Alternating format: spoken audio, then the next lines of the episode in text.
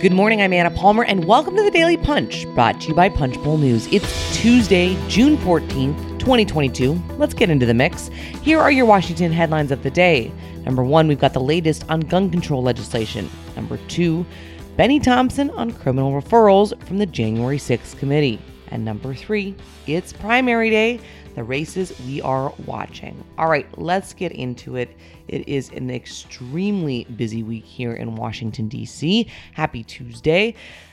There are two dynamics that I think is important to review when it comes to gun control legislation, and they're pretty interconnected. Number one, the speed with which top Senate Democrats and Republicans say they want to move on the bipartisan gun control bill and the number of Republicans who are signaling that they are not reflexively opposed to this package.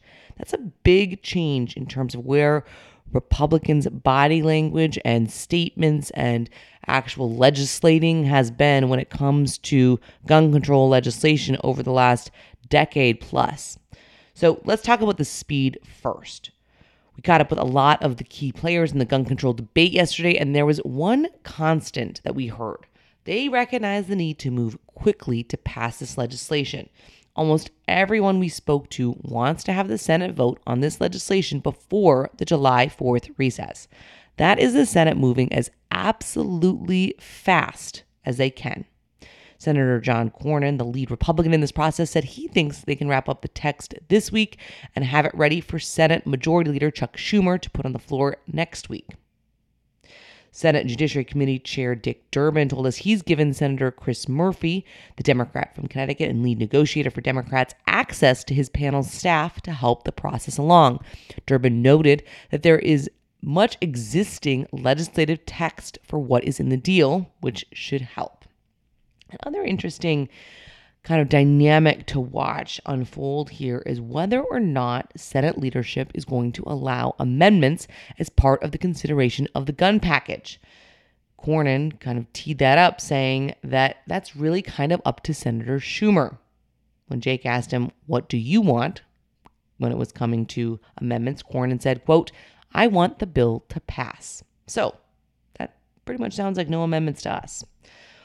One other way that Schumer can speed up the process, which is important to think about here as they look at all of the tools in their toolbox, is to file cloture on a House shell bill later this week, which, which would start the clock on the legislative process in the Senate. In other words, Schumer can take a House passed bill, gut it, and insert the gun control proposal whenever the text is ready. This is wonky, but it's important. This would help avoid one cloture vote cloture on the motion to proceed, since it would be a House vehicle. This is not the first time Schumer has done something like this uh, before the text was finalized. So if he does it again this week, we wouldn't be surprised. We don't know for sure if this is the route he's going to go, but it is certainly available to him. All right, let's talk about the second thing we wanted to tee up this morning, which is that GOP open mindedness. So, right now, there are 10 Senate Republicans who are supportive of that package, Cornyn told us their support is, quote, rock solid. But the larger question is how many other Republican lawmakers can and will join? We set out to ask them this question on Monday, and most everyone was non committal, which is pretty interesting when it comes to where Republicans are um, on this, because typically it would be a reflexive no. Um, let's talk about that. So, when you look through, we've got a ton of these members that are quoted in Punchbowl News AM, the morning newsletter. I encourage you to do that, but I think I'm just going to name a couple of them. One being Senate Minority Leader Mitch McConnell. Of course, many of his allies are the ones that have been in these negotiating rounds and also, um, you know, uh, you know, are kind of are among the 10 of the Republicans who say they would support it. He said to us, quote, we're optimistic we're going to have an outcome here. So that's not saying that he's going to vote for it, but it definitely seems likely that he could end up voting yes. Senate Minority Whip John Thune said he needs to see the details before he commits one way or another. But again, Thune will be very interesting to watch given his leadership ambitions, the fact that Cornyn uh, is the lead negotiator on this. Uh, Senator Lisa Murkowski, the Republican from Alaska, declined to discuss the measure at all. while Senator Joni Ernst, Republican of Iowa, said, I think everyone kind of understood generally what's in the bill, but I don't know specifically. I just think we need to find what's acceptable to move forward. So, again, look through all of the quotes. There's a ton of Republicans talking here, even those that are pretty Second Amendment, uh, you know, supportive, are at least at this point saying that they're going to take a look at what the legislative text actually is. Uh, before we move on to our number two story of the morning, I do want to note uh, an interesting development here.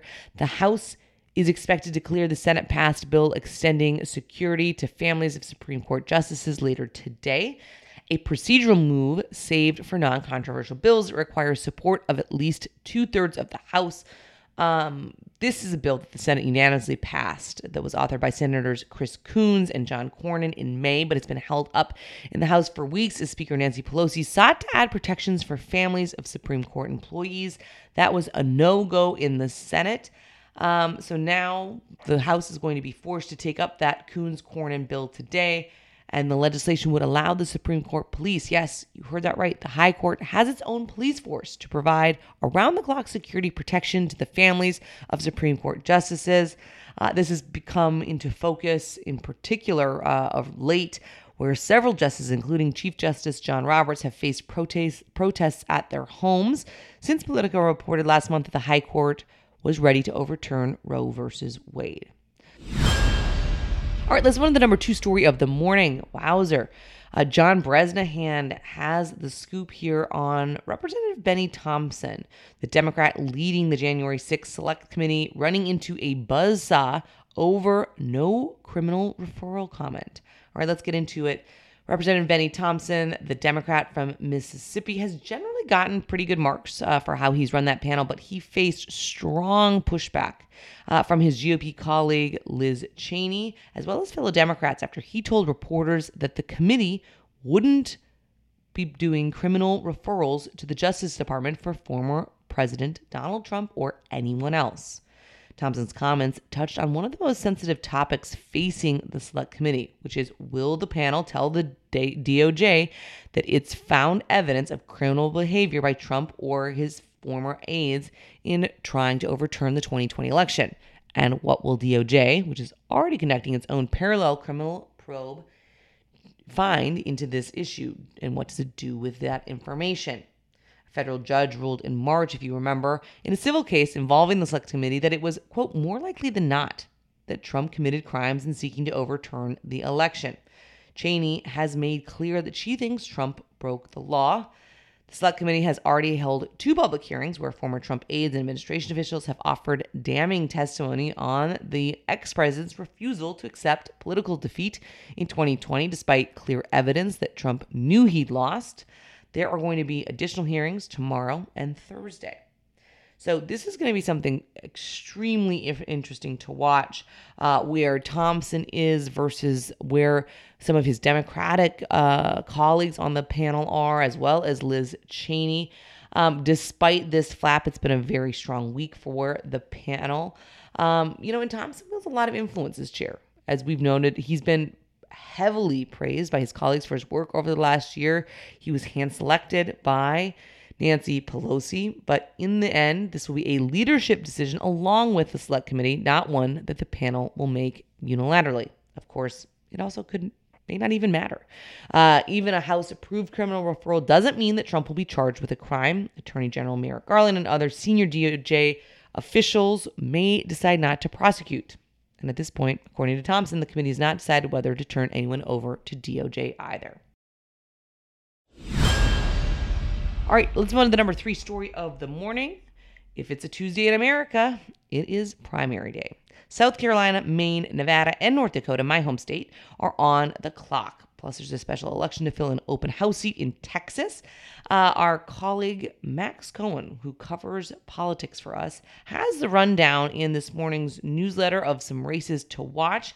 I'm just going to note a couple of them, in particular, what's happening in South Carolina. You have the 7th district for a Republican primary. It is really one of the most watched contests of the day.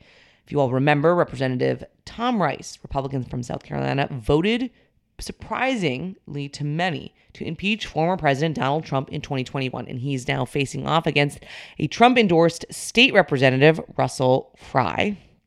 Rice's impeachment vote has become the campaign's main issue. And while Fry's messaging, messaging plays up Trump's endorsement at every turn, Rice has stood by his vote to impeach Trump following the January 6th insurrection. Notably, people such as former Speaker Paul Ryan have traveled to Rice's district to campaign for the incumbent. This is going to be one of those tests where does a Republican have a lane in a very conservative area that is very supportive of Donald Trump, even if they voted to impeach Trump? Right? This is going to be one of the things that we are going to be watching very closely tonight. Another one is going to be South Carolina's first district Republican primary. That's Representative Nancy Mace who's also the subject of a Trump endorsed primary challenge in her low country district. Mace who drew Trump's ire when she condemned his role in the insurrection, is facing off against former state representative Katie Arrington. Arrington defeated was defeated by Representative Joe Cunningham in the 2018 general election and has slammed Mace as a quote woke liberal. Unlike Rice, Mace did not vote to impeach Trump, and Mace's campaign does not highlight her criticism of the former president. Former South Carolina GOP Governor Nikki Haley is backing Mace in the race. You can catch up on all of the races and drama that are unfolding in some of today's um, primaries, which is going to be really interesting to watch, and we'll have more news coming out of that uh, tomorrow as we as these results unfold. Just a quick reminder: I'm going to be interviewing Senator John Barrasso, the Republican from Wyoming, today at 5 p.m. on all things energy as well as news of the day. Um, you can attend that in person or also watch it virtually. Go to the Punchbowl News Events Hub to sign up for that today. That's at punchbowl.news. And with that, thank you so much for listening. Leave us a rating and review. You can also subscribe to Punchbowl News at punchbowl.news. Have a great day and stay safe.